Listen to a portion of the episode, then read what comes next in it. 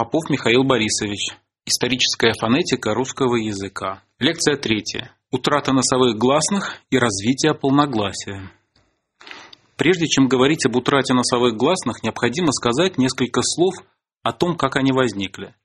Носовые гласные не были унаследованы прославянским языком из индоевропейского.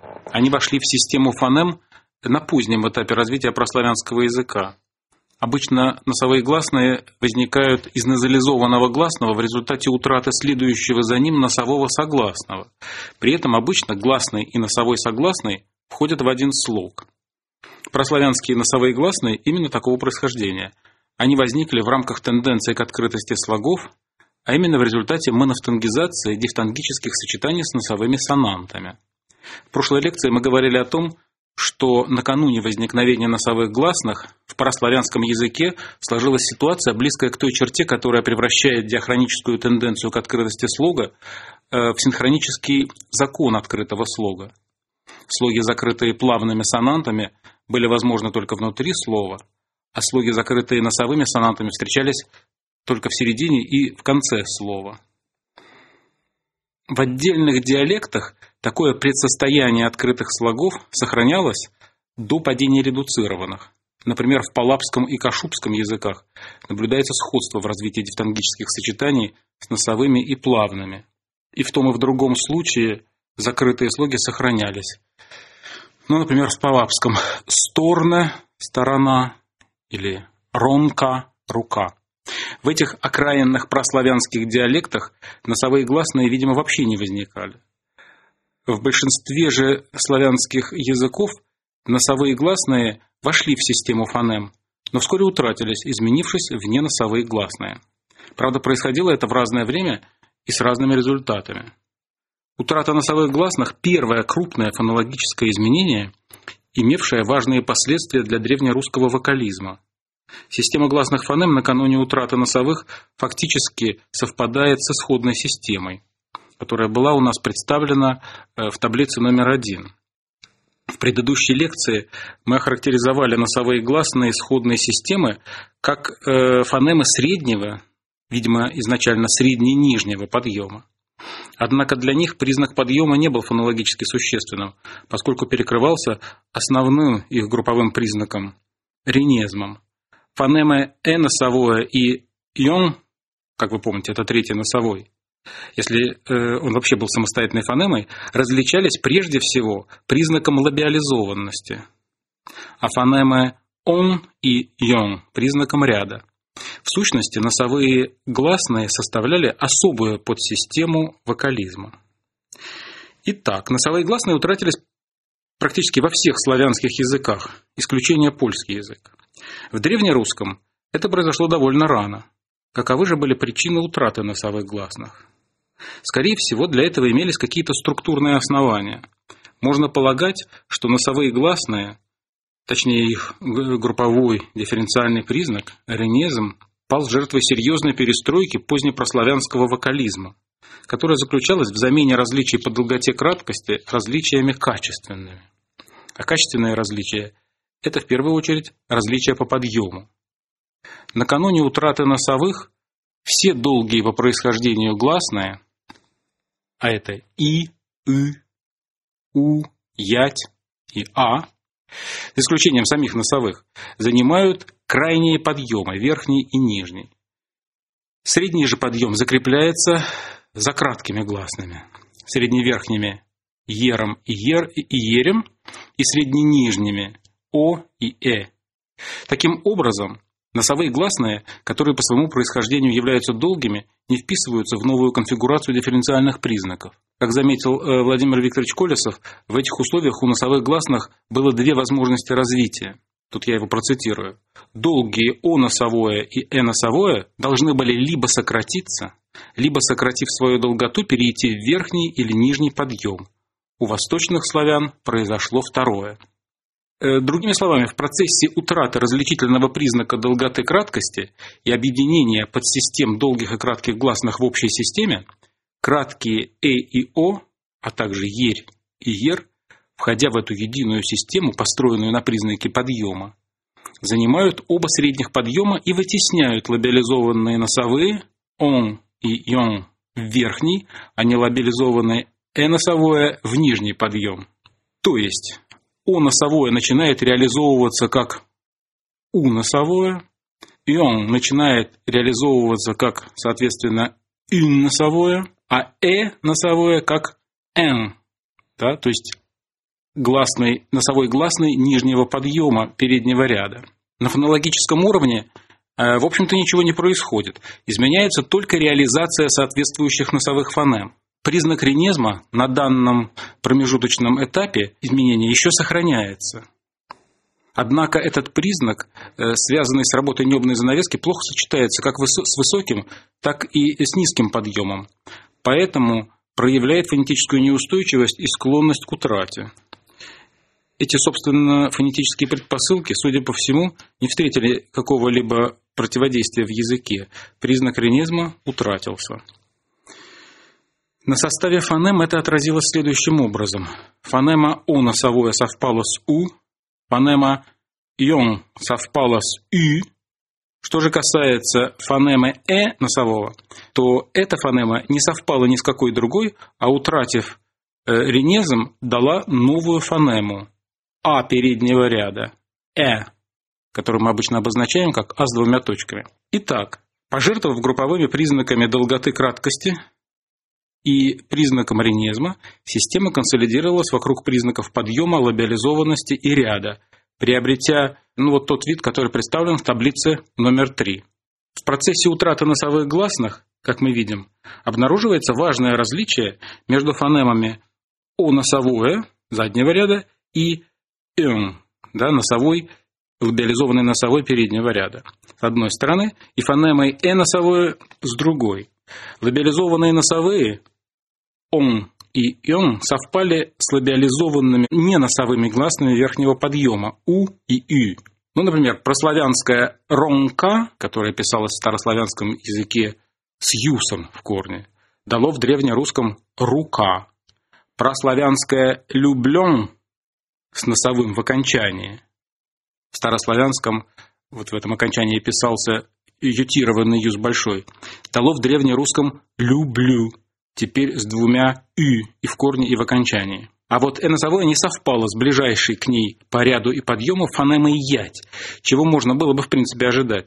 Этот носовой преобразовался в новую фонему переднего ряда «э», как я уже сказал. То есть прославянское э, слово «пент» – «пять», в старославянском писавшееся с юсом малым в корне, дало древнерусское «пять», вот с этим вот «э», да, гласным переднего ряда нижнего подъема то есть вот с этой фонемой в корне. При этом к новой фонеме «э» отошли также те аллофоны фонемы «а», которые она имела в позиции после полотальных согласных. Ну, например, слово э, «земля», прославянская земля, которая вообще не имела носового, в котором было окончание «а» после полотального согласного, дало в древнерусском форму «земля», где уже не окончание не «а», а вот эта самая новая фонема «а» переднего ряда «э». Таким образом, в системе гласных произошла своеобразная перефонологизация. «э» носовое во всех позициях и «а» в позиции после полотальных слились в единой фонеме «э», а с двумя точками.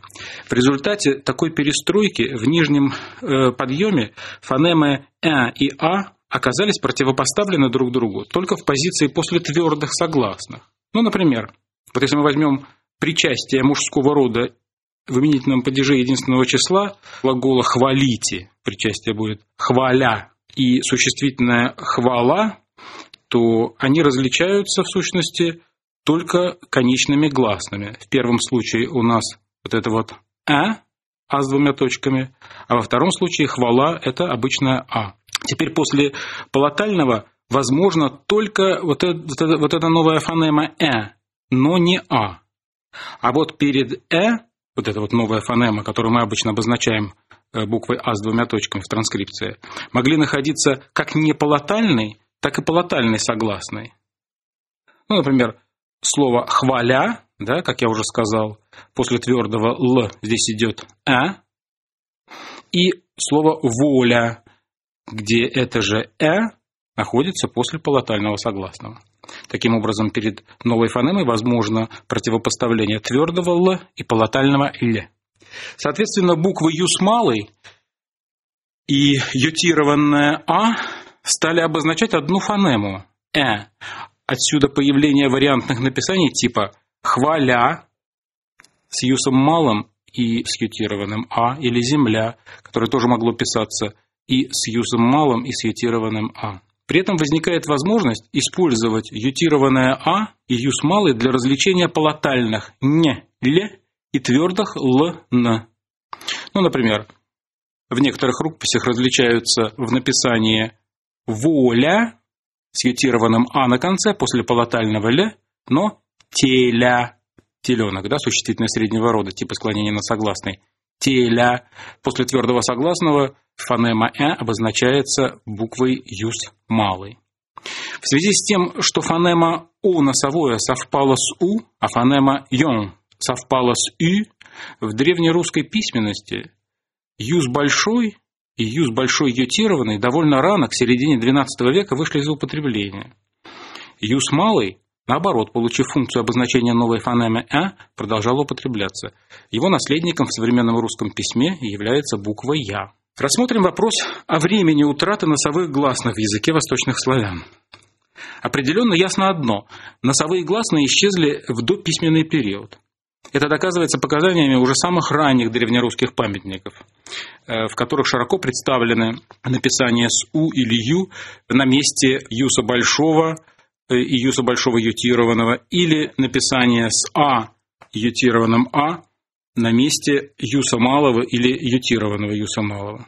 В Остромеровом Евангелии 1056-57 годов имеется около 300 случаев неправильного с точки зрения этимологии употребления букв У, Ю, Юса большого и Юса большого ютированного. Около 200 случаев незакономерного употребления букв А, ютированного А, Юса малого и Юса малого ютированного. Недавно найденная новгородская деревянная псалтырь Цера, которая косвенно датируется 1-3 XI века, также ясно указывает на отсутствие носовых гласных в языке ее восточнославянского писца, выдерживающих во всех других отношениях старославянскую орфографию. Эти и другие факты, например, древние русские заимствования после X века в литовском, позволяют определенно утверждать, что в XI веке носовых в древнерусском языке уже не было. Для какого времени можно определенно предполагать наличие носовых гласных в древнерусском языке? Поскольку ясно, что носовые исчезли в дописьменную эпоху, главным источником оказываются заимствования. Если речь идет о заимствовании в древнерусский язык, то необходимо выяснить, заимствования какого времени, нас интересуют, конечно, самые поздние, дошли до нас с закономерными восточнославянскими рефлексами носовых гласных. Ведь рефлексы носовых указывают, что в момент заимствования носовые еще существовали. Возьмем, например, скандинавские слова, проникшие в древнерусский язык второй половины IX века. Скандинавская «пунд» попала в русский язык с носовым гласным и существовала какое-то время в древнерусском языке с носовым. Об этом говорит наличие рефлекса носового в том слове, которое, собственно, и является его продолжением в русском языке. Это слово «пут», «пуд». Скандинавское «варинг» было заимствовано в древнерусский язык тоже с носовым «варенг». Это мы можем утверждать на основании того, что современное продолжение этого слова «варяг» содержит рефлекс, закономерный рефлекс носового гласного. Наличие в этих э, скандинавских заимствованиях рефлексов носовых гласных говорит о том, что во второй половине IX века носовые еще существовали в древнерусском языке. То же самое можно сказать и о заимствованиях конца IX, самого начала X века, которые так или иначе вызваны контактами с венграми. Например, в это время восточные славяне заимствовали топоним Мукачева, который представляет собой освоенную восточными славянами э, венгерскую форму Мункач – Показательное тюркское название венгров. Это, правда, не само название, это так тюрки называли венгров, да? Э, воспринятое восточными славянами через греческое посредство. Угре или угрове, видимо, из онгре с носовым гласным. Это слово было заимствовано через греческое посредство из греческого унгаре. В греческом значит, сочетание «ун» перед согласным, которое и было субституировано носовым гласным восточными славянами. Это заимствование также свидетельствует о том, что в эпоху заимствования, то есть в самом начале X века, у восточных славян еще были носовые гласные. Все это говорит о том, что в конце IX, в самом начале X веков э, носовые восточных славян еще не утратились.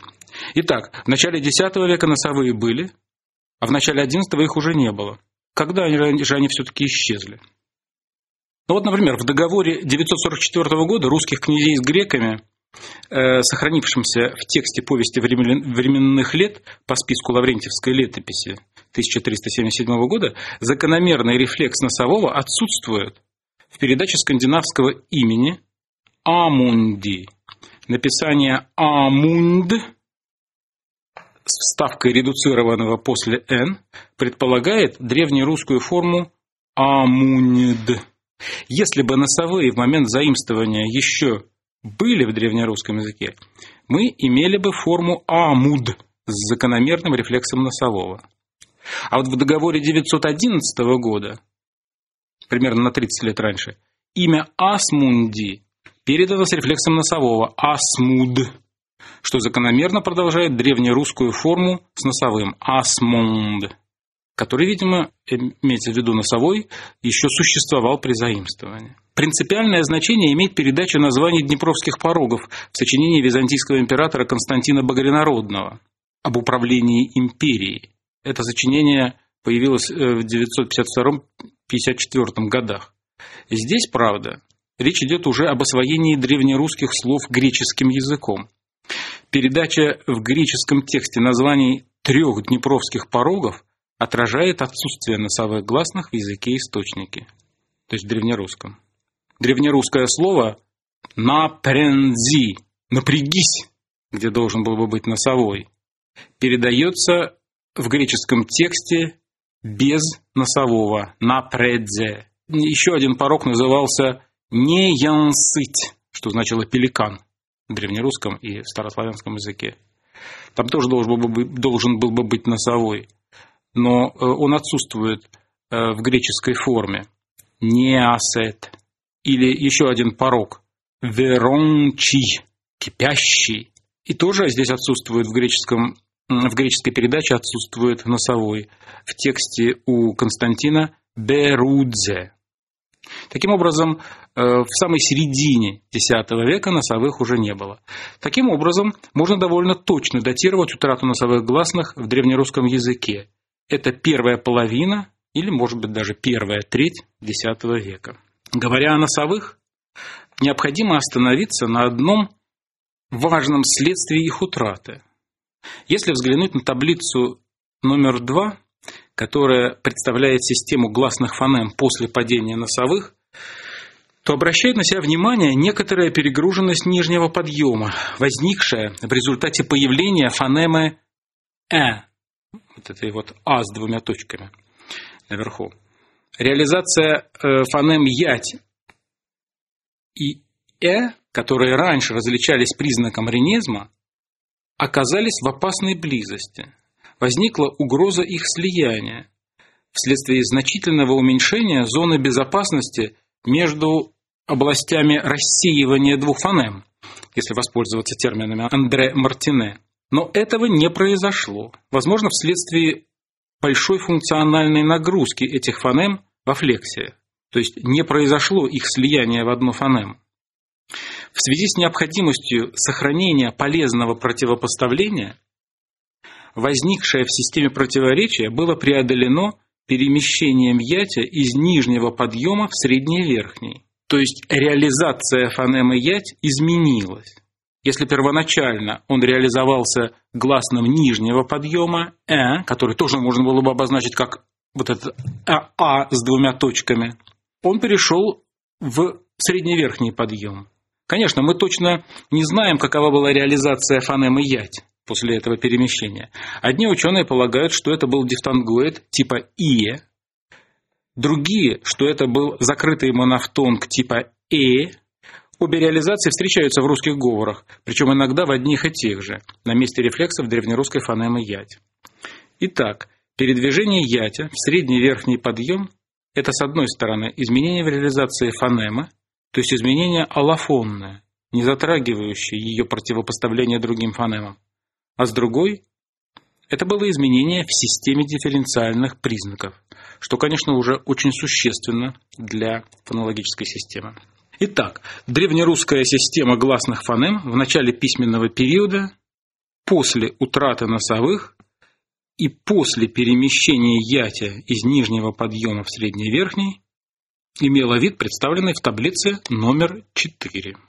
Теперь перейдем э, к следующей теме нашей лекции, к полногласию. Ко времени утраты носовых гласных почти все слоги в древнерусском языке стали открытыми.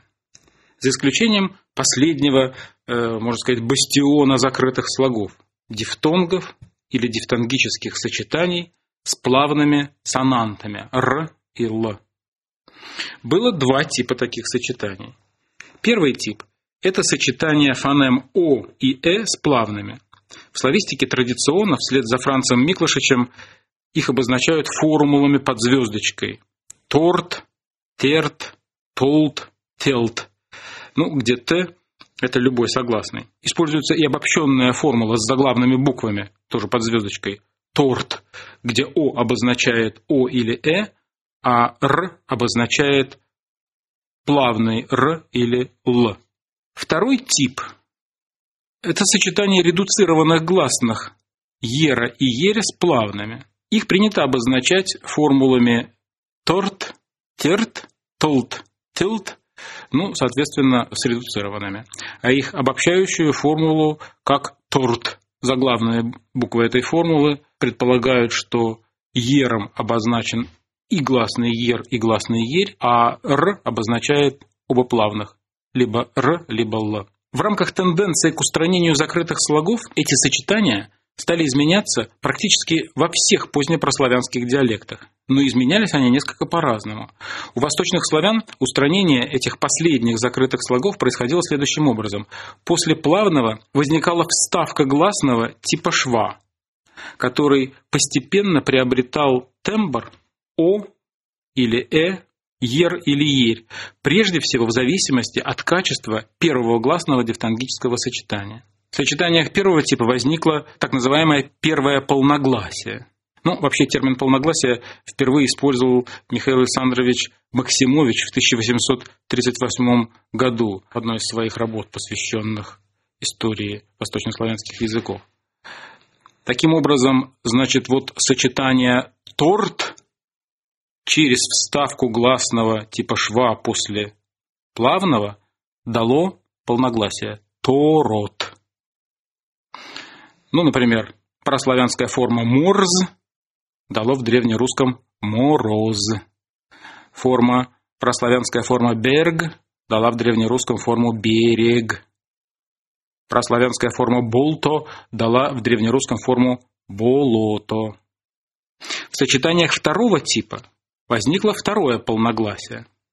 Ну, термин второе, второе полногласие принадлежит Александру Афанасьевичу э, Потебнее. То есть форма торт с редуцированным перед плавным – тоже через стадию вставки гласного э, после «р» превратилась в «торот» с двумя редуцированными по обе стороны плавного. Например, прославянская форма «грб» с редуцированным перед «р» превратилась в древнерусском в «гороб» с двумя редуцированными вокруг плавного. Этот этап отражает написание с редуцированными по обе стороны плавного, так называемые двуеровые, фонетическая трактовка которых долгое время была предметом жарких дискуссий. И в конце концов, в русском языке это дало в литературном языке форму горб, горб, и в некоторых русских диалектах форму гороб или гороб. Соответственно, форма верх прославянское «верх» с, редуциров... с «ерем» перед «р» дало форму «верех» с двумя редуцированными, а потом в русском литературном языке «верх», а в некоторых русских диалектах «верех» со вторым полногласием и так далее. В своем завершенном виде второе полногласие характерно для северно-русских говоров. В большинстве же древнерусских говоров, в том числе и тех, которые легли в основу литературного языка, развивавшийся было вставной редуцированный, исчезал в процессе уже падения редуцированных чуть позднее. Надо иметь в виду, что у восточных славян еще до начала этого изменения в дифтонгических сочетаниях перед плавным «л» гласные переднего ряда «э» и «ерь» переходили в «о» и «ер». Поэтому в древнерусском языке накануне развития полногласия не осталось, за некоторыми исключениями, сочетаний с «э» и «ерем» перед «л». Таким образом, сочетание типа «телт» изменилось в «толт», которое уже закономерно давало полногласную форму «толот». Ну, например, прославянская форма «мелко» изменилась в древнерусском в «молко», которая закономерно давала «молоко». То же происходило и с сочетанием «телт», где перед «л» находился редуцированный «ерь». Это сочетание изменялось в «толт» с «ером», а потом закономерно изменялось в «толот» э, с двумя «ерами» э, вокруг плавного «л». Ну, например, прославянская форма «полн» с «ером» перед «л» давала э, русскую форму «полун» с двумя редуцированными вокруг «л». Ну и в конце концов, продолжением этого является современная литературная форма «полон» полной. В некоторых случаях, а именно когда в следующем слоге был гласный переднего ряда, изменение телт в толт, видимо, все-таки не происходило, поэтому толт развивалось в телет. Ну, например, в таких словах, как селезенка, селезень или диалектная ожеледь, гололедица. Если в телт и телт перед э и ерем находился полотальный рефлекс первой полотализации, перехода э Э, в О или Ере в Ер не было. И результатом развития полногласия было сочетание Эло. Ну, например, шелм из прославянского хелм дало в древнерусском шелом, шлем. А в старославянском и была форма шлем с метатезой плавного. Или древнерусское челн с редуцированным перед л из прославянского келн дало в древнерусском челон или русское диалектное чолон. В принципе, обычно предполагается, что изменение телт в толт и э, телт с редуцированным е, э, с ерем э, в толт с ером было обусловлено лабиавилярным характером древнерусского л, поэтому даже при наличии полотального согласного вставной гласный в телт развивался в направлении заднего ряда. Мы можем предполагать, что полногласие развивалось до утраты слоговых интонаций так как рефлексы полногласия отражают древние интонационные различия. Восходящая интонация на дифтонгическом сочетании отражается в ударности второго гласного полногласного сочетания, а нисходящая в ударности первого гласного. Ну, например, в словах «горох», «береза» интонация корня была восходящей, а в словах «город», «берег» – нисходящей. Подробнее о просадической системе древнерусского языка мы поговорим в следующих лекциях. Для реконструкции этапов формирования первого полногласия и для хронологии процесса важны данные украинского языка. В современном украинском языке рефлексы исконного «о» и вставного «о» полногласных э, форм различаются. Ну, например, древнерусское слово «род» или «сок» дало в украинском «рид», «сик». Мы немножко говорили об этом в первой лекции. А древнерусские город, горох. Дали в украинском. Город, горох, а не горид, горих, как ожидалось бы, если бы вставной гласный полногласие совпадал с «о». В XVII веке вот это вот узкое «о», которое появилось в протоукраинских говорах древнерусского языка перед выпавшим слабым редуцированным, э, через стадию «ю» изменилось в «и». Все эти факты говорят о том, что вставной гласный развивавшийся в дифтонгических сочетаниях после плавного, даже во время падения редуцированных еще не вполне совпадал с фонемой «о» и, возможно, фонологически был ближе к сильному редуцированному, чем к «о». В украинском языке, во всяком случае, он вел себя как редуцированный гласный. Все это свидетельствует о довольно позднем завершении формирования полногласия, ну, примерно в XI-XII веках. Первое полногласие, возникнув в результате древнерусского звукового изменения, стало отличительной чертой лексики русского, украинского и белорусского языков. Другие славянские языки изменяли соответствующие прославянские сочетания иначе. В южнославянских языках, а также в двух западнославянских, чешском и словацком, происходило удлинение гласного, сопровождавшееся метатезой, перестановкой плавного. Торт, прославянское торт, изменялось в этих языках в трат. Напомню, что в позднем прославянском языке «о» фактически представляло собой «а» краткое, поэтому при удлинении автоматически превращалось в «а» долгое, а затем в «а». Ну, соответственно, «э» краткое изменялось в «э» долгое, то есть в «ять». Поэтому древнерусским формам «город», «голова», «береза» соответствуют старославянские и церковнославянские формы «град», «глава», «бреза», с ятем. В лихицко-лужицкой группе западнославянских языков, к в частности относится польский язык, как и у восточных славян, сначала после плавного развивался вставной гласный, но затем имело место перераспределение гласности. То есть торт в этих языках через стадию вставки торет, затем гласность перераспределялась между слогами, и в конце концов получалась форма трот, ну, вот как в польских формах груд, глова, бжоза, так далее. К развитию полногласия примыкает изменение начальных сочетаний «орт» и «олд», которые также давали диалектное различие в прославянском. У восточных славян эти сочетания изменялись в зависимости от типа интонации. При восходящей э, слоговой интонации происходила метатеза плавного с удлинением гласного. Орт изменялась в рад. Тогда О, как я уже сказал, было, по сути дела, кратким гласным. И в результате получалась форма с начальным «ра» или «ла». Ну, например, слово «ордло» давало «рало» в древнерусском языке, плуг. Форма, прославянская форма «олком» давала «лаком», «лакомый». Ну, в древнем языке это слово имело значение «жадный», «алчный». При нисходящей интонации метатеза плавного не сопровождалась удлинением. То есть прославянская форма «орт» изменялась в форму «рот». И в качестве рефлекса выступали начальные «ро» или «ло». Ну, например, «орб» давала в древнерусском «роб», то есть «раб». «Олкути» давала «локоть» и так далее. В южнославянских языках, в том числе старославянском, независимо от интонации дифтонга, орт изменялась в рад. Ну, соответственно, в старославянском формы были такие рало, плуг, раб, лаком, лакоть. Слово «раб», кстати, было потом заимствовано в русский литературный язык. Остановимся чуть подробнее на хронологии этих процессов.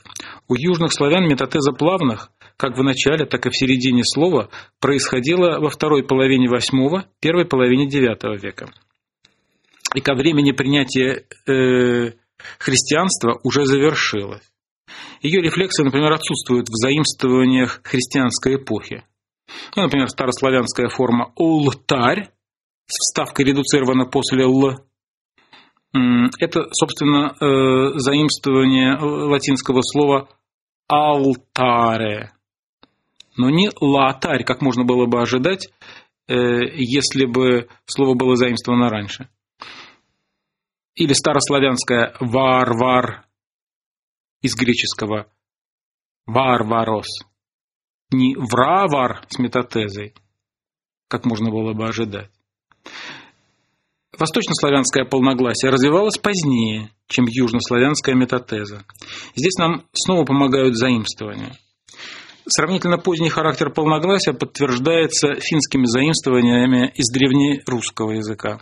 Например, заимствования 8-9 веков э, еще не отражают рефлексов полногласия. Ну, например, вот финское слово «талкуна» э, не что иное, как заимствование русского «толконо», «толокно», еще без полногласия. Финское «вертиня» из древнерусского вертино, веретено, тоже еще без полногласия. А вот заимствования XI-XII веков уже дают э, одинаковые гласные по обе стороны плавного. Ну вот, например, карельские формы «коропа» – это заимствование древнерусского э, слова «короб», уже с полногласием. Карельское «пороха» это заимствование и древнерусского слова «порох», тоже уже с полногласием. Интересное свидетельство содержит э, древние восточнославянские заимствования в латышский. Они всегда отражают утрату носовых гласных. Например, латышская «мокас» – «мука» из древнерусского «мука» уже с утратой носового которая, как мы установили, происходила в, первом, э, в первой половине X века, но не передает первого полногласия. Например, латышское э, слово «кальпс» – «слуга», «батрак» – это заимствование из древнерусского «холп», позднее давшее полногласие «холоп». Из этого вытекает, что развитие полногласия, по крайней мере его завершение, которое должно было отражаться в заимствованиях, происходило после падения носовых гласных и хронологически вплотную подходит к началу письменного периода.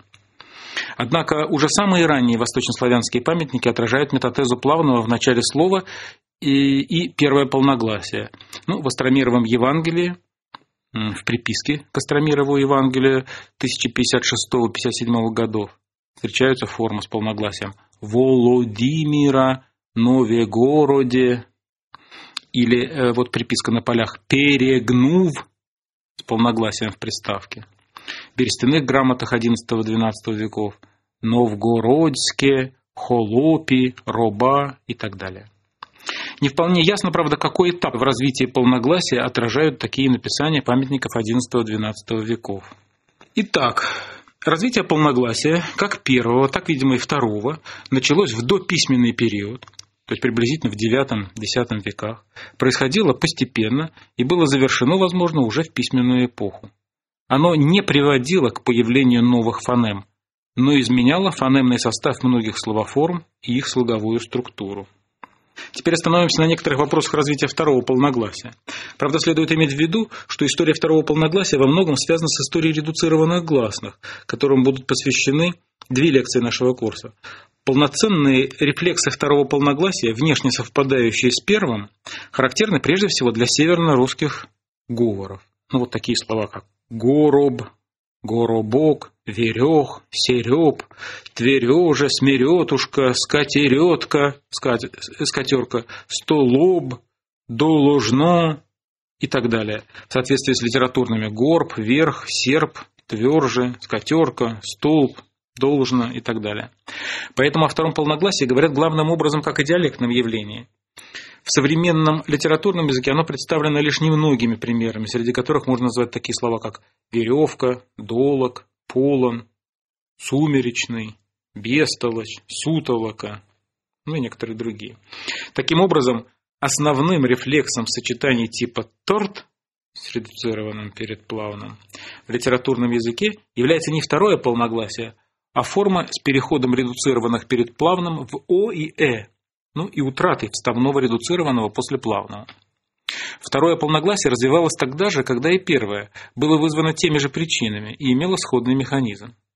Что касается позиции, сильной или слабой редуцированных, которые оказывались по обе стороны плавного в этих сочетаниях, то перед плавными они, будучи сильными, во время падения редуцированных переходили в О или Э, а после, после плавного вставные редуцированные в разных диалектах и в зависимости от разных превходящих условий, фонетических, морфологических, морфонологических, акцентологических, могли вести себя и как сильные, и как слабые. Однако некоторые ученые, такие как э, Леонид Лазаревич Васильев, Виталий Михайлович Марков, Владимир Викторович Колесов считают, что современные формы с вторым полногласием, типа верех, развивались в процессе выравнивания по аналогии фонетически закономерных форм, возникших после падения редуцированных. Например, верех, вереха, древнерусские формы с двумя редуцированными вокруг плавного, давала закономерную после падения редуцированных парадигму с чередованием врех верха, которая затем, по их мнению, превращалась в парадигму верех верха. Правда, вот эта вот промежуточная форма очень слабо зафиксирована памятниками, почти что нет таких форм.